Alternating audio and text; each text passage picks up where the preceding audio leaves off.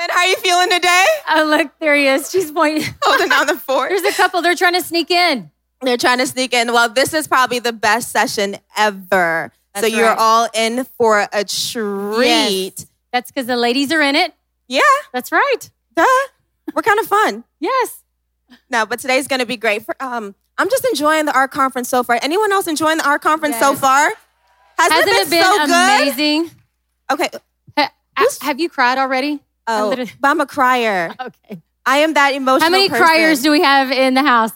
Okay, see, you're not alone. Thank you. I feel so much better about myself. But no, today is going to be exciting. This session is probably one of my absolute favorites because it just gets even more honest and even more real. And I think that perspective, we're going to appreciate it today. Yes, absolutely. Well, I'm looking forward to today. It is going to be a treat. Just like she said, you're going to hear from some amazing women. Yeah. But before we get started, I just wanted to introduce myself. My name is Phyllis Kyles, and I co-lead along with my husband, my wonderful husband, and our church is Anchor Bend, and we pastor a church right outside of Houston in Rosenberg. And so when we first came to ARC, I said, we would say, it's right outside of Houston. And finally, I said, you know what? We are going to tell people Rosenberg. Nobody knows where it is, but we're going to put it on the map and tell people Rosenberg. And so anyway, we launched 6 years ago with ARC. And so we are super excited for the journey. And just grateful to be here. Yeah, no, it's a fantastic church. And my name is Zai Chandler. I pastor with my husband in Columbia, Maryland, which is such an amazing, amazing place. We are midway between Baltimore and DC, and it's just really, really great. Church is almost 8 years old, and it has been a journey, like a wild ride. It's funny, every time I'm here, I'm always overwhelmed because I remember the first time I was at an ARC conference. It was actually before my husband and I got married. He pastored launch single, which is a different story. You're not in for that yet. But I was coming in just overwhelmed. I'm like, I'm about to marry the pastor of the church. Wow. What does this look like? Can you imagine? I mean, just overwhelmed. I'm like, what does this look like? I never thought that I'd be in ministry, but I'm about to marry into ministry. And I remember coming in, I'm like, Lord, did you call me too? I mean, what's going on? Are they going to expect me to preach? Am I going to have to start a women's ministry? Like, what is going on? Do I have to wear the hats? I mean, all these different thoughts. I was buckets coming in, and then you start seeing everybody's kind of like, and I'm like, I'm not them, I'm me. But Lord, like, have you ever felt that way? Just really unsure about yourself. And I tell you, the ARC panel was just exactly what I needed to hear. Because as you're in this journey of launching your church, or maybe your church is already going, like, I mean, sometimes it is the best of times, and sometimes it's the worst of times. And sometimes you're just overwhelmed. So it's always great to have this space where you can just be encouraged. And I tell you, it's just been great because there's sometimes I'm like, I don't feel like going to the ARC right now. Yeah. Life's not going that well. Right. Yes. But every time I feel that way, I'm like, no, the Lord probably has something very special for you. So lean in. So I'm not sure where you are today. Yes, maybe you're rocking it. Maybe things are going really, really well. I mean, you just have all the money in the world, or maybe you're just getting started and you're asking, is this thing going to work? It's going to work. The Lord is faithful. It's going to work. And I just want to encourage you that today you're amongst people who get it, who understand, and you are going to leave just so much better. I just love it. Yes, absolutely. I completely agree with that. Yeah. You know, whenever I first came in, I was not prepared as well. I was married though. I was married. But I was not prepared whenever we got the phone call. You know, we were feeling transitioned and out of a meeting that my husband had with a pastor that we had been with, been under for over 20 years. And through that conversation and feeling transition, we were released. And so we had known in our heart, but maybe sometime in a distant, very distant, that we would launch a church. But whenever he called me, I said, so how did your meeting go? And he said, well, we're going to launch a church. And I was like, what? Like I screamed over the phone. That's a lot. And so it is a lot. And the pastor's wife that we had been under, she preached, she played the keyboard, she did amazing ladies events. She did everything that I did not. And so one of the first things I do remember about my first ARC event is the ladies breakout session. Okay. And there was just this panel of women with different gifts and talents and strengths. And I just remember that one session walking away thinking, I can do this. Yeah. Like it was such a breath of fresh air. And so that is our prayer here for you this afternoon, that you would, it would just be a breath of fresh air, that you would be encouraged, that you would find your place and that God would speak to you. Yeah. And especially because some people are preaching women, you know, some people do preach and some people are more behind the scenes. Like, you know, I stay at home, but whatever you do, like you're going to find that there are people who get it and that you can do it knowing that, you know, this is what God's called you to in this season. And I remember I'm like, I do so many different things at our church. I do preach. And now I have two little babies, Zozo and Roro. And I find myself in this season going a little bit more home. And it's so being home and supporting my husband in that arena. And I'm like, am I doing it well? Should I just, and it's so great to know people that are further along to say, yeah, you're fine. Right. You're okay. Like, this is good. This is good. And I really want to encourage you. I mean, I've met some of my favorite, just best friends in the ARC. Because sometimes as women, we start to do things alone, you know? I know you probably wouldn't say it, but some of us are in this room, like kind of doing life alone. And I encourage you today to really lean in and to even get close to someone that you're sitting next to, because you don't know, they might be going through the same thing you're going through, or they may even have come through the season that you're about to approach. And so you can learn from them and realize that you're gonna be okay. Yeah. And again, God has it. So I'm excited though for the panel today, because there's so many different women. But first I wanna introduce you to Miss Delenn. She is amazing. Yes. She's the director of ARC Women. And I don't know what she can't speak to, because she's planted a church, she's a worship leader, and she looks amazing, has three gorgeous children that all look like they're models, and she is with us today. So let's welcome Miss Delenn. Yes, and I have the honor and privilege of introducing to you Pastor Lori Champion, and she launched Celebration Church with her husband in Austin, Texas, 18 years ago. She is also a leader and speaker and an amazing pastor's wife. But she also leads a ministry with her husband called Too Strong. And that is a ministry that is out of her heart. And it's a round table for married couples in ministry. So how many of you are in ministry and is like, I could use some help in my marriage and how we work together? And so her and Joe lead that. And I'm really excited because she actually was in that panel and leading that women's session that was my first women's session. And there she is. I was looking for you. And anyway, I have to admit, I was a little intimidated the first time I talked to her. But since then, she is just amazing. She's very genuine and down to earth. And so I know you're going to be super blessed today. So we're excited. We love you. So sweet. We love you, girls. Great job. Give it up for Zai and Phyllis. Yay. Love those little cutie pies. So be sure that you post. I don't understand all that social media stuff, but post whatever they told you to do with your friends so you can win a little giveaway at the end. Is that good? Have y'all enjoyed this morning's sessions? I mean, y'all, I just keep telling her, I just need to go home and cry. You know, like, wow, that was the 7-on-7. I don't know if Heather is in here. Was that her name? Did I get it right? Heather, amazing job. Jennifer Wiltz, woohoo! So proud of our girls up there. Didn't they do a great job? We got to support our sisters. So proud of them. But what a great morning, and the Osteen family. Oh, did you enjoy Joel? Was he not phenomenal? Oh my goodness. Just love, love, love that family, and what a blessing they are to the body of Christ. Amen?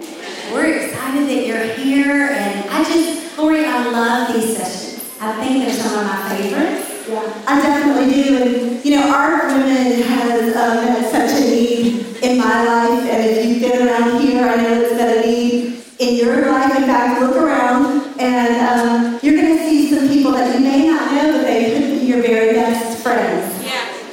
The Bible says in Psalm 68:6, it says, he sets the solitary in families. And when we found ARC, we found family. And in fact, I lovingly and affectionately call Delenn the second mom to my kids, because she helped raise my kids. And the women in this room have come alongside me in so many areas. We've come alongside each other. We've seen our kids grow up and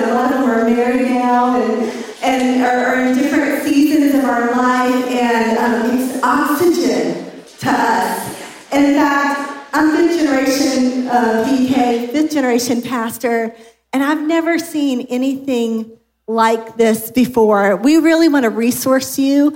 We really want to equip you, but more than that, just to be a heart-to-heart relationship with you, because a lot of you have followed the call of God and you've moved to a city that you don't even like. Your mama doesn't live there. It is not your hometown. You maybe don't like the food. I'm from New Orleans, and God sent me to Austin. I like Cajun food way more than Tex-Mex. But you know, we've moved there because of the call of God, and it can be, like Zai said, it can be very lonely. And there are some conversations that you need to have outside of with people that you lead. And those are other people that maybe do your job at other churches that you say, how do I navigate this situation or this friendship or this relationship or this hurt? And the enemy wants to isolate us and feel like we're the first people that have ever had our best friend leave the church, or a crisis that we couldn't deal with, or a moral failure in our staff. And that's not the truth at all. It's not you being a failure as a leader. You just need other ladies around the city, around the country that can help you and say, I made it through that. This is how I did it. And I'm going to pray you through it too. So again, make sure that you make friends. And we want to also resource you. If you follow us on social media, please follow us on social media, ARC Women. And there's blogs, there's all kinds of resources that we're going to help to practically equip you. And here at this conference, make sure you connect. Absolutely. Please get a girlfriend's text, so y'all can stay in touch. I know just before the conference, a few days out, I had some of the girls text me, can't wait to see you. It just made my day, yeah. To think, God, they're excited to see me. We're really friends. You know what I mean? But just to be thought of. And sometimes don't wait for someone to do it for you. You be that one. You search them out and you tell them you love them and you're thinking about them. There's nothing like a good little love note or text. You know what I mean? And that you keep forever, that just tells somebody how you feel about them. I want to introduce you to our lead team. We won't tell you every single name or make them introduce themselves, but if they could just stand, the lead team girls, I think we've got a few of them in here this morning. Awesome. Give them a good hand clap. Got one over here, two over here. We're so glad they could all join us. Some of them are in apps with their husbands right now, but I'm so glad that some of them could be here. And we just want to be here for you. Like Lori said, know that if you need anything while you're here, we are available. Grab us. We'll pray with you. We'll hug you. We can be that shoulder to cry on because we've all been there. Amen. So we are excited this morning for this panel. We've got a great group of girls, Lori, that I am so excited about. And I feel the same as Phyllis and Zai. I think my life has been changed by so many sessions that I've been a part of, that I've got to listen to women on a panel. I'll never forget one time hearing Jack Hayford's wife. I don't even remember her name, and I don't even remember what she said, but her spirit marked me. I will never forget that lady. I just loved her, and I thought, if I could be like her. And I know you're going to receive from every single lady today. So let's introduce these awesome girls this morning. The first one is Grace Klein. So excited to have her. She is just absolutely gorgeous. She and her husband oversee Focus 412. They coach pastors and leaders. So she's not a pastor's wife, so we thought that was cool. And they provide leadership and insight to us here at ARC too. She has so many years of experience in ministry, and she was on staff at Faith Church for over 16 years in California. Yay, Grace. Woo! And I want to introduce one of our new ARC lead team members, Sheila and Kevin Gerald. Sheila is with us today. She's from Champion Center in Tacoma, Washington. She is awesome and fun and fabulous and fashionable. Yes, they're right there in the middle. And they also lead a ministry called Team Church, where they equip churches around the world. I mean, so many of our friends are a part of that and just have been so resourced. And so thank you so much for being with us today. Yay. Isn't she cute and sassy? She's adorable. And then we have Wendy Perez. Love Wendy. Wendy and her husband, Benny, they've been married 20 years, which is hard to believe. And they pastor Church LV, which I always think is so cute because I think, is it Church Louis Vuitton? In Las Vegas for the last 15 years. She's just bold and fierce and full of grace. I hope you read the last ARC Women blog that she wrote that was so cool. Wonder Woman, Femininity, and Spanx. I mean, that's a title, girl. I mean, I love me some Spanx. How many of you love Spanx? All right, I got to tell you a story. Since we're all girls in here, Benny didn't raise his hand. I hear they make guy Spanx now. They do. Oh, that's true. Do they? Yes, okay, they do. I might need to buy Dino a pair. Don't tell him, y'all. He would die. Benny's like, I'm telling him. I loved her little blog as I'm into Spanx. And my daughter, my oldest daughter, got married in October. And so I don't know if you have a child married yet, but it's a whole new experience and the whole wedding planning. Oh, my goodness. Like, I've planned a lot of events, but this was at a whole nother level. And, it was awesome and worth it, but it was a lot. So I couldn't find a dress, and my big thing was I want a dress that I feel good in and comfortable and not tight. So what does my daughter make me wear, though? The tightest dress there was. So I tried on. It's like velvet and tight. So I have a picture. So I thought about you, Wendy. I not only wore Spanx, I wore two pair. So let me tell you, y'all got to show the picture of that dress that I squeezed myself into. So I did that all for that beautiful bride right there. So got to love a pair of Spanx. But I thought you girls would like that story. So what we would do for our kids. Can I show you a few more wedding pics? Yeah. Okay. I thought y'all might like it. I just love her wedding. It was so fun. I want to do it again, but not really. Not till the next one for a while. Okay, the next one I think is McCall and Trey. Look how cute they are. I have the best son-in-law in the world, and I won't keep talking about all my family, but I love him, love him, love him. He is a gift. And then the next picture is so cute. I think it's, their first dance, confetti, they had to have it all. I was like, what else? My Lord, we had sparklers. This was the confetti moment. And they're so adorable. But my favorite pic, I had to share with you the last one. Look at this. I don't know how the photographers did it, but I just love it. I'm like, it looks like Gone with the Wind and the fireworks and like the old car. I just love it. So that was her wedding, and it was so much fun. So if you haven't had a child get married yet, just get ready. They're coming. It's fun. But, Grace, I know that you just celebrated an anniversary. One year. Isn't that awesome? And I just love her story.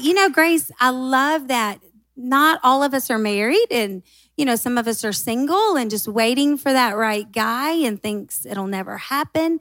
But Grace, share your story because you probably felt some of those same things and share with them what God did. Absolutely. First I got to say, you all got to bear with me because just in the past couple hours, I have laughed. I have cried all my makeup off. I mean, I am so full, and it's been an incredible morning. So thank you, Ms. Delenn, for all of that. And so I'm so honored to be here with an incredible woman on the stage. And we celebrated 1 year just last month. Praise Jesus. Singles in the audience, somewhere. I got you. Yeah, my handsome man is in the back over there. There he is. Phil Klein. He's so cute. So we met when he came to our church to do some work consulting with the team. And as part of that, he interviews the key staff members. And so that morning, I have to say, yes, that morning, all that I had in my quiet time, I heard from the Lord was the interview with the consultant was going to be significant. So I had my T's crossed, my I's dotted. I knew all the stats for my area. I was ready. I was like, bring it. Whatever question, I was going to have an answer. And so the interview didn't quite go that route. He asked a little bit about my story, and then he's like, wow, you have a really incredible story. You should write a book. It was about how we had fled from Idi Amin in Uganda and all that we experienced from that. And I said, funny, I have written a book. I just don't know what to do with it because it's hard to get into traditional publishing. And he said, you should go to this conference that's happening next week. It's called She Speaks. And I think you'd really appreciate being there. And I thought, I don't think so. First of all, I don't just up and leave my job in the week's notice. And second, I don't know anything about this. I don't want to spend the money on it. So I went back to my office and I was talking to my colleagues and I found out my interview was a little bit different than theirs. So I was like, maybe I should look up to see what he was talking about. And so the conference is actually one where you can pitch your book to publishers and agents. So I was like, maybe I should be there. So I went after he was done with the interviews of the day and I said, if you can, I would love to get in. But he had mentioned there was a waiting list. And so he offered to make a Hail Mary phone call. What I didn't realize is that he's a chairman of the board for the organization. So even though it was a waiting list of 800, I went from 801 to actually being in the conference. A week later, we're both there because he's a board member. And so I was like, I'm doing my own little thing. And he's like, well, how about we meet 15 minutes beforehand and we'll go sit at the board table together. And I was like, okay, but I don't know what? I'm like, this is my boss's boss's contact, you know? And so I was like, okay. So I go to the table and people are like, hi, Grace. How do they know my name? So I sit down, and after the first session, I had my first interview with an agent, and I was so nervous because I hadn't had time to prepare. So I said, will you pray for me? Because there was nobody else I knew. Everybody on the West Coast, it was too early. So he prayed, and he wasn't intimidated that I was in full-time ministry, women in leadership, pastor. I was like, wow, this is interesting. So I finished my interview. He had waited to find out how it went. And later that evening, dinner is on your own. I didn't know anybody else, so we went to dinner. Ended up talking for 3 hours. I was like, this guy's pretty interesting. He seems kind of into me, but he's older than me. And did I mention he's my boss's boss's contact? So that night, I did what I've done for so many years whenever a guy has expressed interest, and I went and asked the Lord, is this who you had had for me? And let me tell you, for the first time in 2 decades, the Lord said, he's my gift to you. And I was like, oh, you have to understand, y'all. Let me just break it down. Phil Klein was my first boyfriend at age 42. And not that people hadn't been interested or I hadn't been interested in them, but I truly believe that when God brings two people together, it's to do greater things for his kingdom than on their own. And so I knew that God was doing great things through me, and I was not going to compromise for any riffraff that came along. So I'd always be like, what's your purpose? That's it? I don't think so. And so... not to say that it wasn't easy, but anyway, and I'm spending a moment on, because it really just happened in this weekend that things just clicked. So when the Lord said that, I was like, oh my gosh, after 2 decades of saying no, this is really happening. So the following day, the conference sessions, I was sitting in the workshop and I was like, I can get the recording. Let me figure out what God is doing. So I said, after your board meeting, let's connect. I sat down with my journal and I said, I have some questions for you. I wouldn't recommend this for most people, okay? I had not shown any interest whatsoever. And I said, so how do you feel about this 15-year difference between the two of us? And he just about fell out of his chair because it's like, what? Where are you coming from? I had been freaking out, doing all the research online, who has more than 15 years difference. You know, I was like Cece Winans and her husband, George Clooney and them all, and I couldn't think of anybody else, right? And so I was like, does this work? So I was totally clueless. And so he's like, I feel great, you know, older man with a younger woman. So that was her first question. Second one, how do you feel about kids? Yes, we went there. He has 2 grown daughters. His first wife had passed away of cancer about 5 years prior.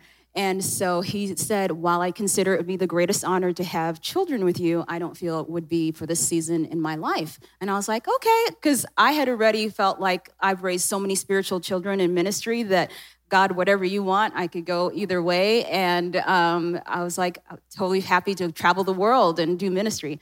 And then the third question was, what's your purpose? And when he shared his purpose was to build the church by building the kingdom of God, I was like, yes, Jesus. This is for real. So I didn't tell him anything, had him court me. And so that was July. He proposed in December. The girls helped plan everything, pick the ring. I mean, you know that is God. We got married in March of last year. And let me tell you, I love that I get to testify to singles, to women of all ages, that God is faithful. He is so faithful. We are loving life. You do things God's way. And he may not come when you want him, but he will come right on time. So that's awesome. Like the fastest I've been able to tell it. I love that. Cool. Oh my gosh, I'm not a crier, but I'm like, whoa, that is so amazing. That's so awesome. What an incredible story about God's faithfulness. You know, this session is called Being the Best You, and I just want to open it up. Sheila, why don't we start with you? What do you do to be the best you in ministry? Oh gosh. I don't know why it has to be me first, but anybody ever take the Enneagram? Yes. Well, I'm a 2, and a 2 is someone who is so sensitive about other people's needs that they don't look after themselves oftentimes. They're so busy being a helper, and I hate being a 2. I hate being a 2. I just took the test again, and I'm just 1 point away from a 3, and then I read that, and I'm like, I hate being a 3. I'm a 2. But, you know, what I've really recognized over the years, even because my mom and dad, I'm a preacher's kid, we always had people at our house. And so the best way for me to become the best me and how I have learned to do it since I'm a helper, is we always had people in our house, tons of people. It was a Muncie hotel, always everybody. I didn't even know the people staying with us. Mm-hmm. I wanted to get up early so I could have a hot shower. Because if you didn't get up early, everybody else got the hot shower.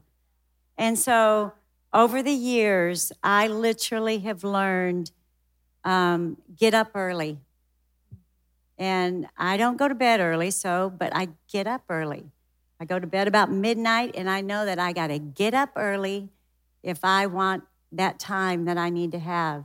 And it has been a really big key for me because as soon as somebody wakes up, like if my husband wakes up and he comes out during my early time, I'm like, dang, this is my time. And I kind of have a bad day when that happens. I'm getting better. I'm growing up. I'm getting over it. But I really believe, though, for you to have the best you, one of the things that I do is have that time where get your day together. You know, God's first in my life. I like a lot of music. I like to get some good things in my mind. I make declarations, and that's a thing that I know is going to help me. I'm not there yet. I'm always working on me, and I'm trying to ignore everybody else's needs. Not totally, but. Yeah, I know that about you. You do. You help people. You bring out the best of people. That's so awesome. And as I've gotten older, I'm a night owl. I think that's also part of being a PK. It's like we used to have church like every night till late. I mean, now like our staff girls, if church lasts past 7:30, they don't want to bring their kids. You know, I'm like. We stayed up till midnight every night, going to church, prayer meeting, you know, whatever. But, but getting up early is a key. What about you, Wendy? You know, if I had to get up early to be the best me. That's why we have you on here. I would never be the best me. So thank God. I made eye contact with my husband, and he was saying, you better tell the truth. I could tell by his eyes. Tell them the truth.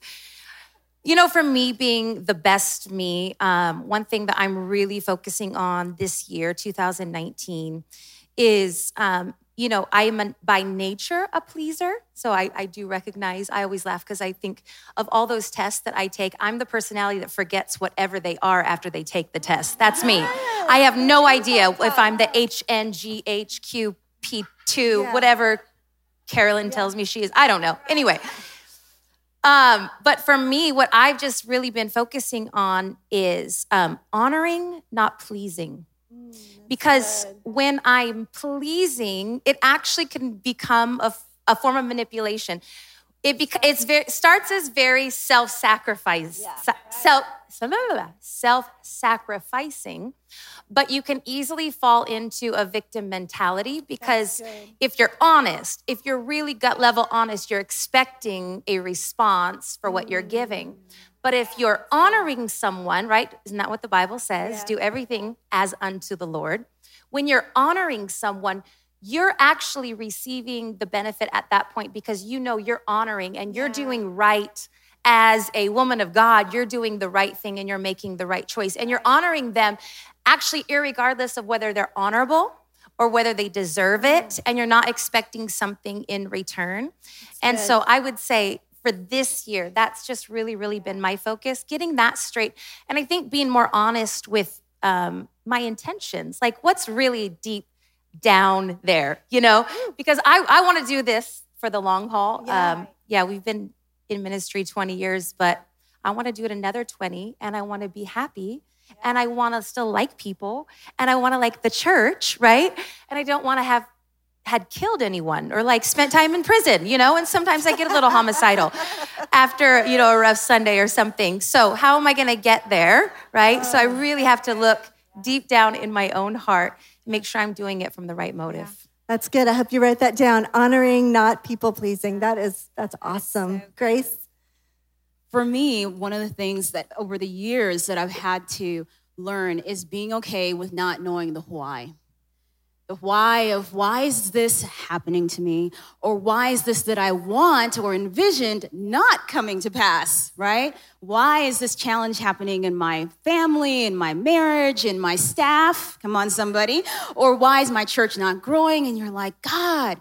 Now, I'm not saying there's anything wrong about going and seeking coaching or counseling or finding out, you know, getting support in that way. I mean, that's part of what we do.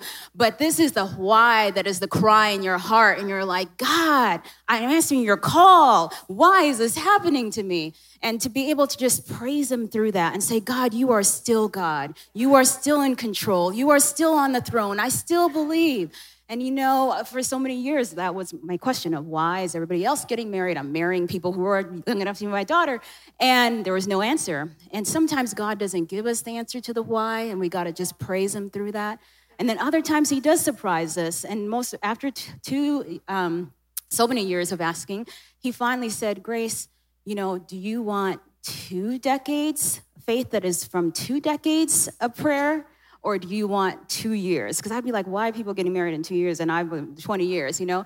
Do you want a spiritual authority that is 2 decades strong or 2 years strong? A faith that is 2 decades strong or 2 years strong? I was like, got it, Lord. It's always worth it. When we don't know the why, he's always working. Oh, that's so good, man.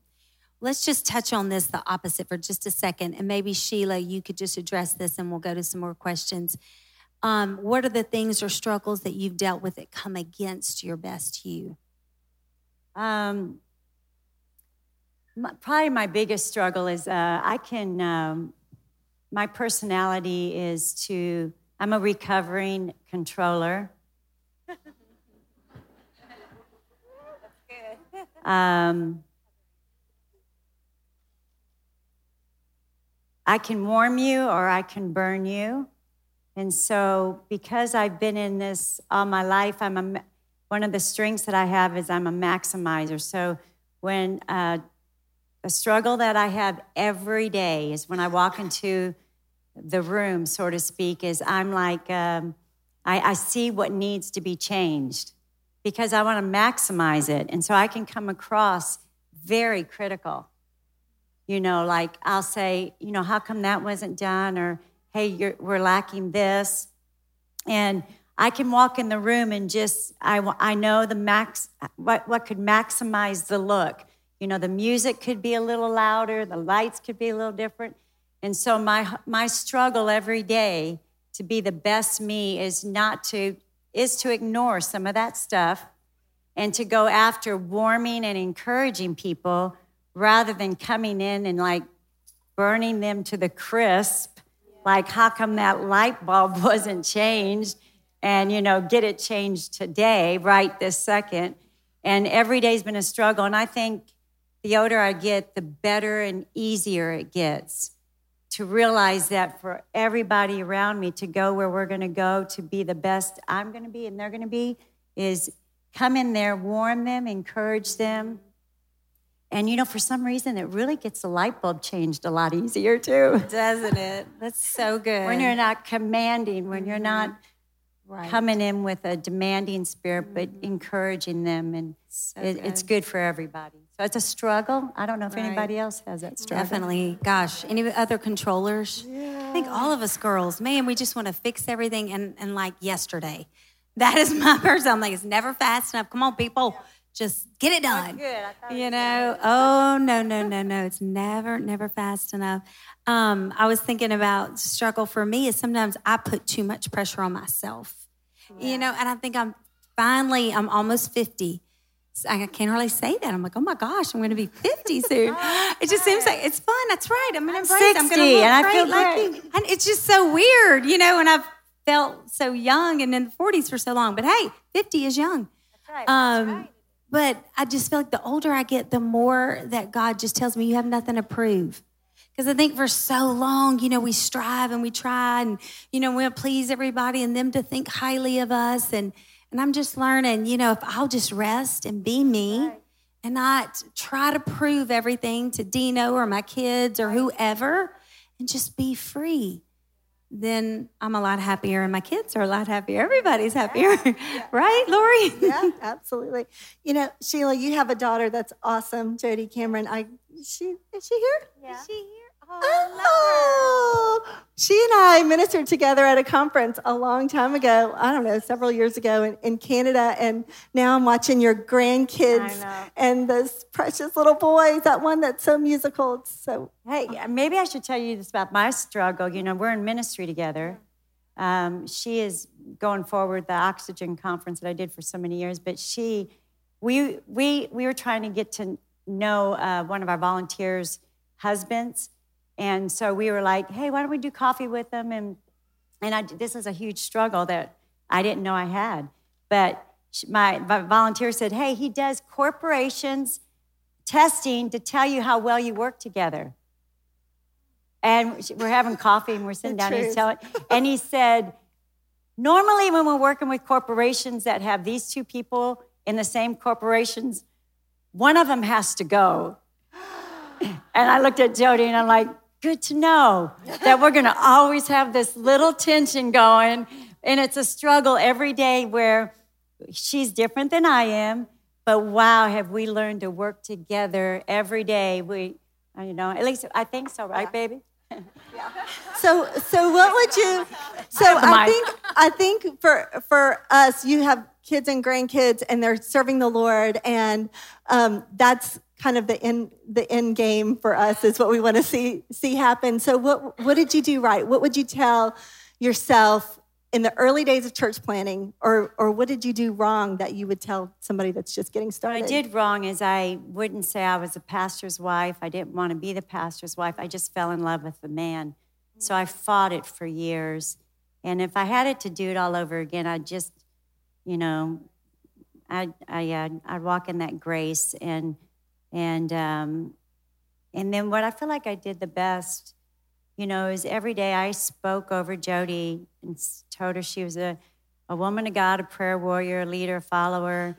Every day we put on the armor of God. And I think the struggle of just accepting who God had told me who I was. And there's days, you guys, there's still days where I'm like, I'm not the pastor's wife, you know.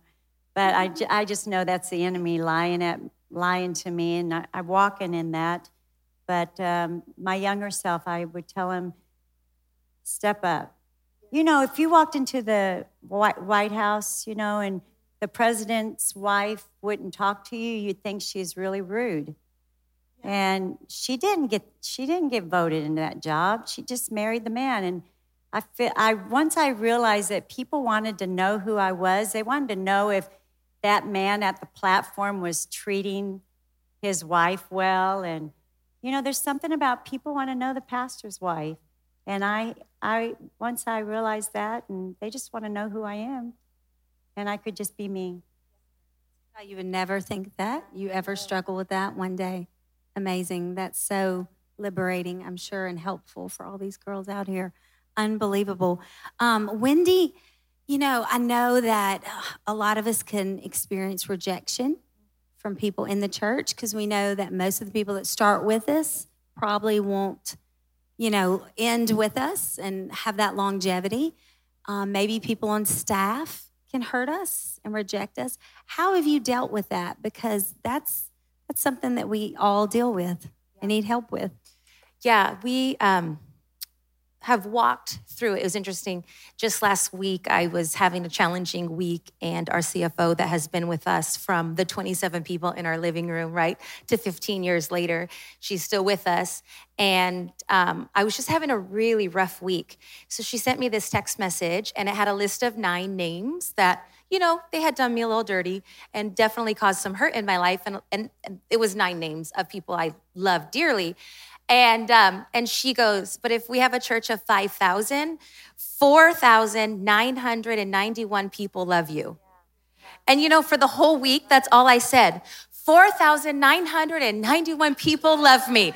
Because, right, we get so focused on the 9.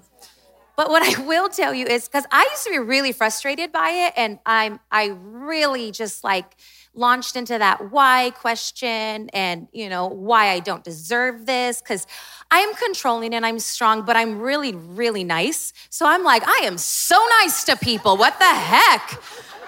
And so I'd be so mad, like, geez, you know? And so I'd get so irritated with God about this. And then it was one of those prayer times that, you know, God just brought the whole Judas thing back to mind. And I just thought, well, man, if the perfect leader and the perfect human could have betrayal, like, this is going to happen to me. So I actually just decided I needed to become more adept at dealing with it. And so I began to utilize better tools. So the honoring, not pleasing, that was, you know, one of those tools. Stretching out my emotional investment. Before, you know, I felt like it was like 1 or 2, and I was like really, you know, just like really so close with them and putting a lot of emotional energy. And I realized I have more capacity than that. And probably some of the individuals on staff won't be with me. So why don't I, you know, make sure that I'm investing in everyone, you know, not like a socialist state or anything, but you know what I'm saying? Like, I'm just making sure that I'm spending time with everyone and investing. I'm changing my language.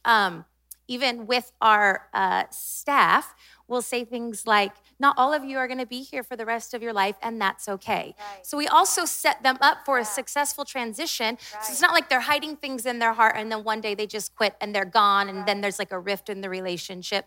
Another thing that we started saying, even in our church, is we're so thankful to be a part of your journey.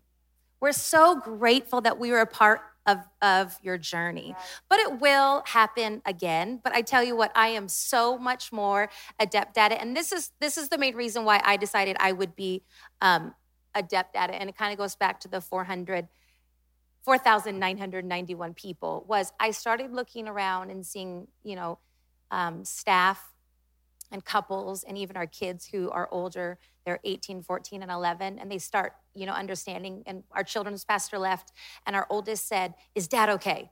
And then our daughter was like, "Okay." And then our 11-year-old was like, "Does he still like us?"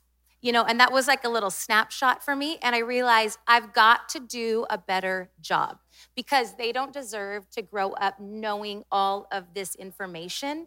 And they just need to be able to have heroes, right? We want our kids to have heroes. And if we don't let them have heroes in the church, then they're going to go out and, you know, follow whatever Instagram, whatever, and want to be like those people. And so if we're constantly coming home and telling them all the bad things, and then they're disillusioned about their leaders in the church, we're really doing ourselves a disservice. So I decided I've got to deal with this better. I've got to handle it better. I've got to have the right tools so that I can pass those on to all these young men, young women, and my children especially. Yeah, so good. So that good. Is brilliant. Yeah. That is so good. I think that, just to piggyback on that, I think that what I've seen in my kids, because you do try to process change well with them and not, you know, tell them all the bad stuff, but also process it well with them. And I do believe that pastors' kids are some of the most loyal kids in the world. I loved hiring pastors' kids because they know those things. I know you're a PK. I'm a PK. You're a PK. You're a PK. And And you understand the value of those relationships, and you might be not as quick to trust, but right. but those that you trust, I mean, you take a bullet for. And yes. so that is the upside of that. Speaking of that, Grace, why don't we talk about a little bit, sometimes as leaders, because of those situations, we can tend to isolate ourselves. We can get sort of jaded by those experiences. So it's easy to not allow yourself to have deep friendships, which we really need. And how do you navigate friendships as a leader? Absolutely.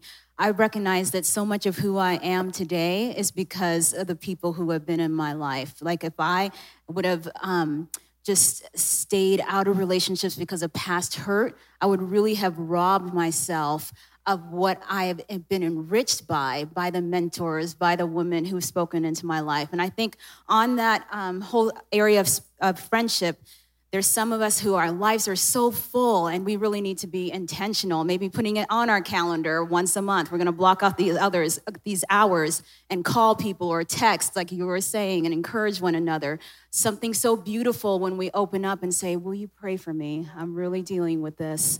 And as people do that, creating that safe space for them to share and being a safe. My husband and I like to think of ourselves as a safe because we hear a lot of behind the scenes of churches, but we make sure it stays with us. It doesn't carry forward, right? Ladies, we don't need to pass on prayer requests in that way. Then some of us are in the area where we're like really looking for friends. And it's like, I want to encourage us that it's not about looking through social media. Oh man, I wasn't invited to that. Oh man, they all got together and I wasn't part of that. I thought they would be better friends. I thought we connected. When I do that, here's what I tell myself. Not my mission. It's not my purpose. I have to stay focused on what God has called me to and not get caught up in what everybody else is doing, because you were set on this earth for this specific mission. And if we start comparing to everybody else, we're going to go sideways. So I want to encourage all of us that we can take that step, like you were saying. And I want to just ask, who is this is your first time here at ARC?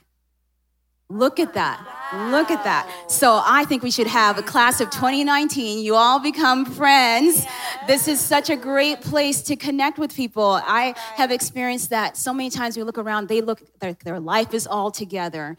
And I have realized over the years, I remember connecting with these executive women that I just admired. And I thought, man, they know a lot of people. They all told me it was so lonely for them at the top. And I brought them all together. And they, to this day, keep thanking me for the opportunity to connect with one another. So I just want to encourage us, connect. Say, hey, can I get your name, number? What role do you play in ministry? Let's have coffee.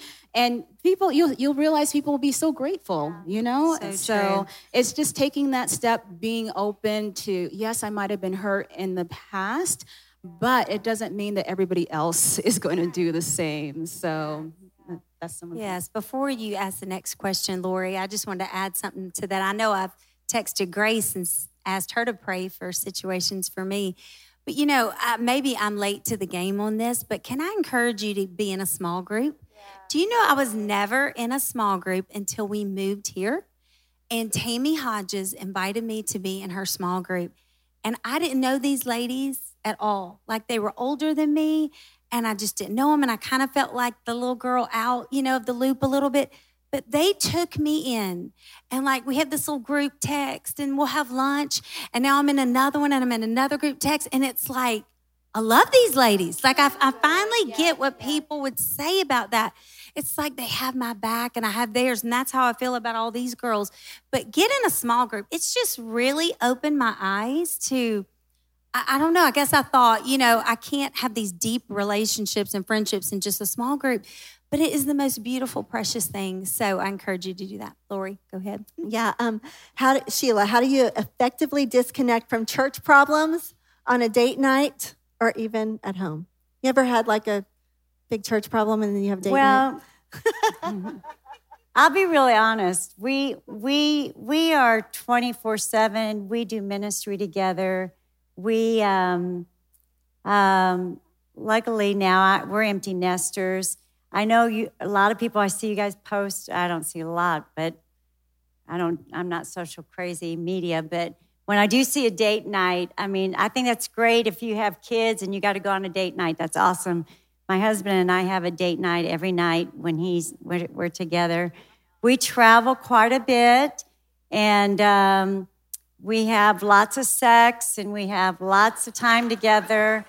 And so for a lot of you all that have to have date nights, my heart goes out to you because evidently you're so busy that you have to plan your sex time. I'm 60 years old. I've been married going on 41 years. I have the privilege to talk like this. That's right. Oh. And I think my daughter's tired of getting embarrassed because I just really truly believe. I think date night is great. You need to do it if it's gonna, but it's for us, ministry and marriage goes together. It's like marriage, ministry, they're both kids. If you had both of them, you named them that. They go together. It's dumb dichotomy. There's times when we might be out and we're talking about something in ministry. I will tell you after 8 o'clock at night, I really do. I'm really cautious not to talk about who's on my nerves and the staff stuff. I write it down, because I have ADD, I write it down so I'll remember the next day what was bugging me that night. But because when I tell him what's bugging me at night, I feel good and I'm ready to go to sleep. Right. And he's not. Our first, I have ministry before the Lord with my husband, and. But he wants to fix it. When I tell him something that's on my nerves, he wants to go and fix what's wrong with the staff right then at night. Right. And so that's really important too. So I know I didn't answer your date night thing, but I was hoping you'd say that because she told me, I told Delenn this. Like the first time I had, I don't know, we were at lunch or something like that. Very vocal about it. I know. She was... Like, put me to the... We have a great sex life, too, but you put a challenge to me. Well, I know, but Carolyn Barnett... I have a good sex life, too. Yeah. How about you, Grace? Hey, we're newlyweds. Hey! Okay, good. Well, Carolyn Barnett asked me, what do you guys do for fun? And I said, well, we have sex. Yeah. She looked back at me like, oh... She's Scandinavian. Boy. Well, I think we as women, we get so busy that we leave the best. We're so tired. The guys are so tired, and I have had to learn. It's revival. I have had to remember to leave my best energy for my husband. Because we as women, we will give out so much, making sure. And I, you guys, I was physically, sexually abused. And so God really healed me so much where when we first got married, I had problem with sex. Sure. So for me to have overcome and be healed and forgive those. God, that's so good. Man, aren't you glad the church has come a long way with these kind of things that we can just talk about? I mean, Lori, us growing up, we would have just blushed, It's like, oh my gosh, don't talk about that in church. But that's so good. That's the kind of marriages we need, amen? And guys, don't amen too loud. Okay, I think we have 5 minutes. Is that right? So how about we just take one question and then we'll do our giveaways. This was so awesome. Yay. So great. One question, a really good one. Who's got one? I know y'all probably have a ton, but we can only get one. Nobody has a question. We covered it all. Here we go. They're coming with the mic. Hi. Is there a difference between feeling called to the ministry and falling in love with someone who is called to the ministry? How do you reconcile the difference? Could I answer that? Okay. I wasn't called. because I do have strong opinions about this because I think that the Bible's pretty clear that the two become one. And I see a lot of women, not as many men, because maybe it's just not as common for the woman to be like in full-time ministry, maybe the husband to be working a secular job, whatever that means. I have issue with the terms in and of themselves because I don't think that there is. I think the two are one. And I think whatever your season is, whether you're on staff or whether you're not, if you are married and you are in that union, you're in the ministry, baby. And stop discounting yourself. You are vital. You are needed. Honestly, even if that's, there was times in our marriage that I would be at the church. I was very involved from the beginning. I'd be at the church and like, all hell would be breaking loose. And I'd be like, I got to go home right now and I got to clean that house and I got to tell those kids to shut up and be nice and act nice, right? And nobody's fighting or get a movie. And because I knew for Benny, like that was going to be like a peaceful place for him to come home to, really. And for both of us to just have that connection time. We have a little joke too, and it's with my CFO, and she's a female. So, but I'll tell her, I'll be like, you don't even know the things I do for this church. Because if he needs sex at home because it's been like a terrible day and I don't feel like it, I don't care. And I'm like, as unto the Lord, baby. I mean, like, Hey, do you know speakers are better speakers if they have sex? So that means before a weekend. Absolutely. If they play sports and football, they're not supposed to have sex. But if you're going to be a speaker, there you go. Oh, God. It gives them more confidence. And all the women with great preachers say amen. I heard that on a news channel. I learned it from the news. Oh, I can't believe this is a women's session, not a men's.